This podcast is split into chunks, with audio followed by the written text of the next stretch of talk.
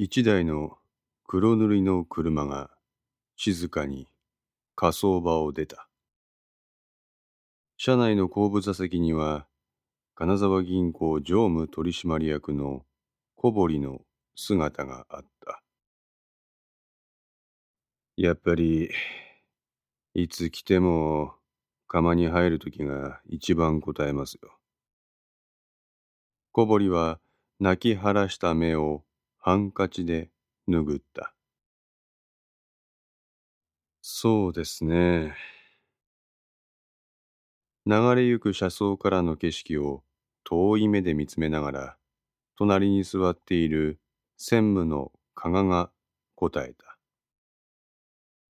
親が死んだ時も思ったんですけど、通夜とか葬儀の間はなんやかんやとバタバタしとって、現実感がないんですわ。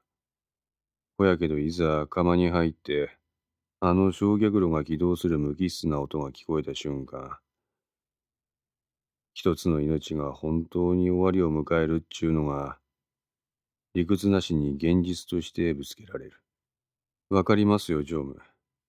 私も父親の時そう思いましたよ。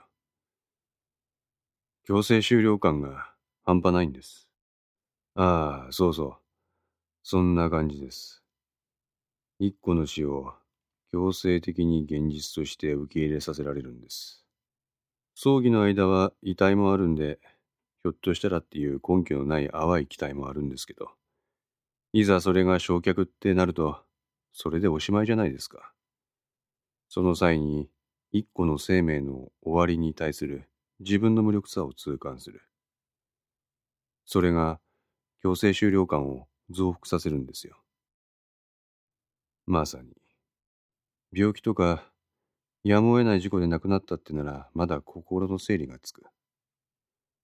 しかし、小松部長はそうじゃない。ええ。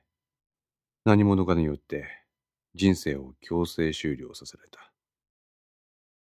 許せんですわ。小堀はハンカチを握りしめて鬼の形相を見せた。警察が頼りにならんちゅうならわしにも考えがありますよ、専務。窓から外を眺めながら、加賀は口を開いた。昨日、蕎麦屋で常務と話したでしょう。何のことですか？総務部のステークホルダーの件ですよ。ドットメディカルですか？はい。加賀は咳払いをした。昨昨日のことなんですけど、総務部の佐竹君から興味深い話を聞きました。佐竹情報管理課のですか？ええ。何でしょう？常務はハジャブについてご存知ですか？ハジャブ？うちの端末のベンダーですよ。ああ、すいません。わしはそのあたりの細かなことまでは把握しとらんもんで。ドットメディカルじゃないんですか？確かに、システムそのものの構築はドットメディカルです。しかし、システムを作り上げる機械は、そのハジャブって会社が作ってるんです。ああ、小堀はどうもその手の IT 関係の話は増えてのようだ。で、佐竹君らのチームが今のところ打ち立てている仮説の中で最も有力だとされているのが、このハジャブ端末の欠陥なんです。欠陥欠陥という言葉が正確かどうかはわかりませんが、簡単に言うと、今回の山形部長の情報の書き換えはシステム納入時にあらかじめ予定されていた線が捨てきれないらしいんです。え？専門的なことは私にもわかりません。ただ、このハジャブという会社と当校の関係性を調べてみると、興味深い流れがある。何でしょうか？常務は立花刑事という当校の社員をご存知ですか？ああ、知っております。有志部の副部長ですよ。昔、山形の下で金沢駅前支店の次長をやっとった男です。そう。彼がその駅前支店自体にハジャブを総務部に紹介した。この加賀の発言に小堀の表情はこわばった。待ってください。まさか専務は立場のことを疑っとるんですか？加賀は小堀を見て黙った。アジャブ端末が専務の言う通り山形の情報はあの日、あの時間に書き換えることを予定していたとしても、どうしてその会社の紹介者である立花がすぐに黒だと言えるんですか？小堀の言うことはもっともだ。加賀の推理はすべての過程をすっ飛ばしている。論理的とは言えない。彼らを乗せる黒塗りの車は交差点で信号待ちのため停車した。雨雲が立ち込めて空は今にも一降り来そうである。常務、私なりに調べさせてもらったんですよ。何です。蕎麦屋で私、常務に言いましたよね。え？最近は、大便延滞が富に多い気がするって。ああ、はい。それはいつからのことですか？え？具体的にいつから延滞者が増加してるんですか？すいません。今手元に資料がないもんで、即答できかねます。立花刑事が有志部の副部長になってからですよ。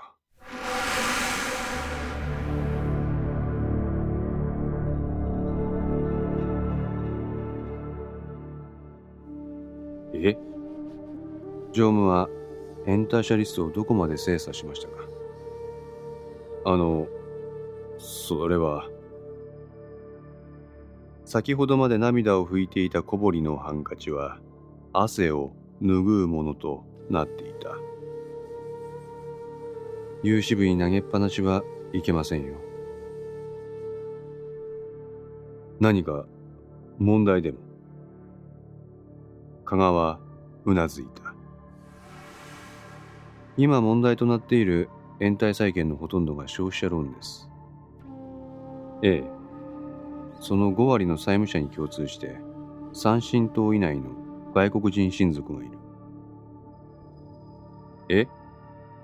ポツポツと雨粒がガラスにつき始めた。運転手はワイパーを動かし、信号が青になるのを確認して、ゆっくりと車を発進させた。話を元に戻しましょう。ハジャブという会社はエクニケンイチという男が若くして東京で創業した会社です。このエクニという男の出自は何だと思います？いえ、存じ上げません。外国人ですよ。近所の国の。え？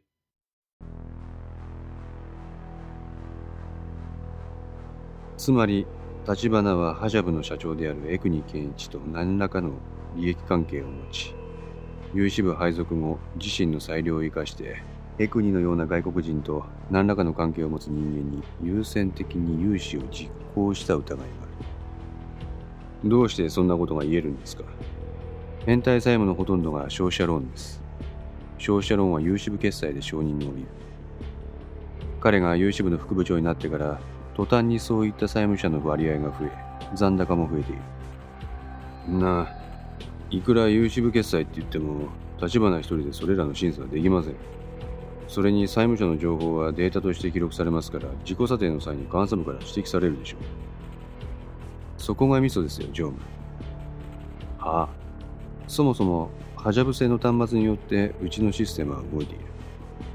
この端末にそういう連中の査定に都合が悪い情報が都合の良いものに上書きされる要素もプログラムとして盛り込まれていたらどうなるんです？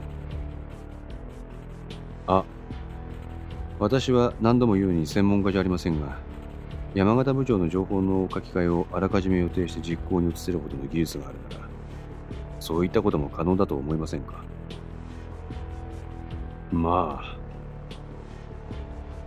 監査部が融資審査資料を見ても特段問題はなくザル融資とは言えないしかしこれらが根っこのデータそのものから嘘のものに書き換わればどうです？極めて問題ですな。小堀の首筋が流れる汗によって冷たくなった。しかしどうしてその外国勢力と立花が結託して東湖を狙う必要があるんですか？それは私にもよくわかりません。ですが、その外国出身者を優遇するかのような融資が実行され続けるだけでも、彼らにとっては大きな利益です。立花は立花で放っておいても、実質ザル審査の結果、融資実行額を増やすことができ、労せず評価を得られる。融資審査は規定通りの手続きに沿って粛々と行われていることになっているんだから、延滞債務の大量発生に関して彼が責任を問われることはない。こうなれば自動的に出世の道が開かれるわけです。しかし、うちみたいな地方銀行に外国勢力の手がっちゅうのは、どうもわしにはピンときません。映画かなんかのような話です。そう。映画みたいな話です。ハジャブが山形部長の情報を書き換えることをあらかじめ予定していたって件も映画みたいな話です。小堀は滝のように流れる汗をハンカチで拭った。常務、今、あなたは一地方の銀行を外国勢力が狙うのがピンとこないと言いましたね。ええ。おそらく、そこなんじゃないですか。彼らの狙いは。とおっしゃると。いきなり主力本体を攻め落とそうとしても難しい。しかし、死体ぐらいのものならいける。そこを落として本体を破るための準備をする。まさか。ひょっとすると彼らは本体を攻め滅ぼそうとしていないのかもしれない。むしろ拠点を確保して本体に対する影響力を持とうとしているのかもしれない。加賀の推論に小堀は未だ半信半疑であるが、現実として外国人と何らかの関係がある連中の融資残高が増えていることに引っかかるものがあった。しかし、専務はなぜその外国勢力の存在に気づかれたんですか？加賀はカバンの中から一枚の写真を取り出した。それを見た小堀はつぶやいた。今川ですか？ええ。彼はエクニをドットメディカルに斡旋した張本人。こいつが反社会勢力人友会と接触。そう言うと加賀は自身のスマートフォンを取り出してあるウェブサイトを小堀に見せた。小堀は老眼のため目を細めて険しい目つきでそれを読んだ。人友会とツバイスタンええ。スマホに目を落とす小堀に香川補足した。エクニはお隣の国の人間。かの国はそのツバイスタンと国交があり、何かと我が国に工作活動を仕掛けている。そのツバイスタンと人友会がかつて何らかの関係を持っていた。そしてその人友会にドットメディカルの CIO が出入り。ドットメディカル、アジャブ、人友会、ツバイスタンのループ関係ですかそう。その今川が全てに関与してねですがこれネット情報ですよこんな七種のゴンベイの情報なんか信じられますか？加賀は小堀に向かって口元を緩めた。常務のおっしゃる通り所詮ネットの情報です。鵜呑みにするつもりはありません。じゃあなんで？あなたもご存知の通り私はかつて財務省にいた。今川は元外交官ですよ。はあ？私なりの情報ネットワークも踏まえての判断だと理解してください。小堀は何も言えなくなった。社外では雷鳴が轟き、フロントガラスに叩きつけられる大粒の雨は視界を遮るほどであった私はここで一つ仕掛けを作ってみようと思うんです何でしょうか？話を元に戻して立花の件です。はい。小池田さんの憔悴ぶりは見るに耐えない。ええ。どうです？小池田さんに一旦休んでいただいて立花副部長を部長に昇格させるのは。はい。小堀は驚きを隠せない。え？専務、その人事は今までおっしゃっとった立花の件とは矛盾しますよ。常務、言ったでしょう。仕掛けって。しかしその人事は私の一存では。頭取には話してありますよ。ああ、そうですか。しかし、小池田本人が。ご心配なく、彼にも話は通してあります。他の役員連中にはそこはいつもの常務の驚異的調整力で。腑に落ちない。そういう表情を見せる小堀をよそに、加賀は冷静そのもので、かけていた眼鏡を外して、汚れたレンズをクロスで吹いた。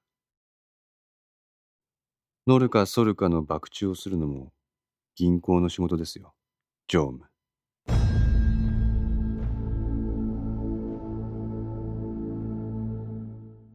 車の外に見える浅野川の流れは、この大雨で濁流となり、この辺りの町の雰囲気もいつもの繊細さを失っていた。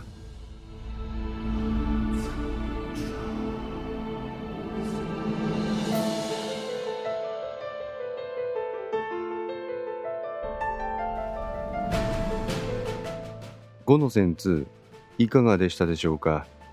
このお話は毎週月曜0時に1話ずつ更新できるよう鋭意作成中です。